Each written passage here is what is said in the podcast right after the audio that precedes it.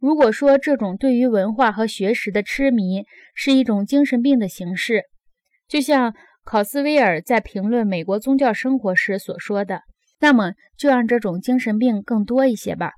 在18世纪和19世纪，美国的宗教思想和宗教组织被一种质朴博学的话语形式统治着，而这正是今天的宗教生活所缺少的。想要找出过去和现代公众话语形式的不同。最好的方法莫过于对乔纳森·爱德华兹同当今杰里·福尔维里、比利·格雷厄姆或奥拉尔·博罗茨之流的神学观点进行对比。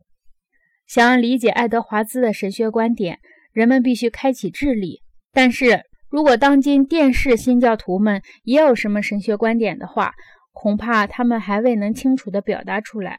如果我们把目光投向法律系统，也同样会发现，在以印刷品为基础的文化和以电视为基础的文化中，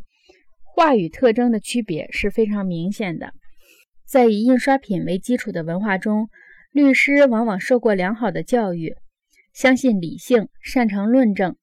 在美国历史上，人们常常忽视了一点，那就是如亚里西斯·托克维尔所说的，律师这个职业。代表了脑力劳动的一个特权团体，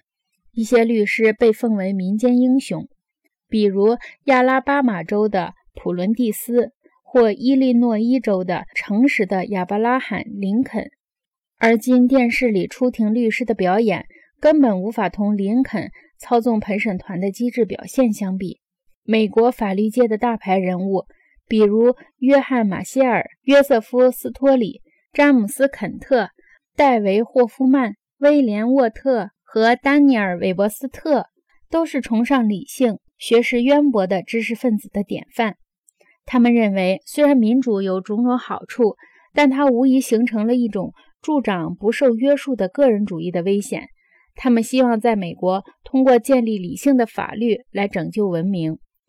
基于这样崇高的理想，他们相信法律不仅仅是一个学识渊博的行业。同时，也应该是一个公正开明的行业。著名的法学教授乔布泰森提出，一个律师应该熟悉塞内加、西塞罗和柏拉图的著作。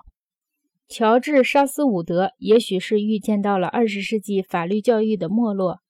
早在1854年就指出，单纯阅读法律书籍有害大脑。如果只拘泥于耳熟能详的专门术语，就会丧失对事物进行宏观全面认识的能力，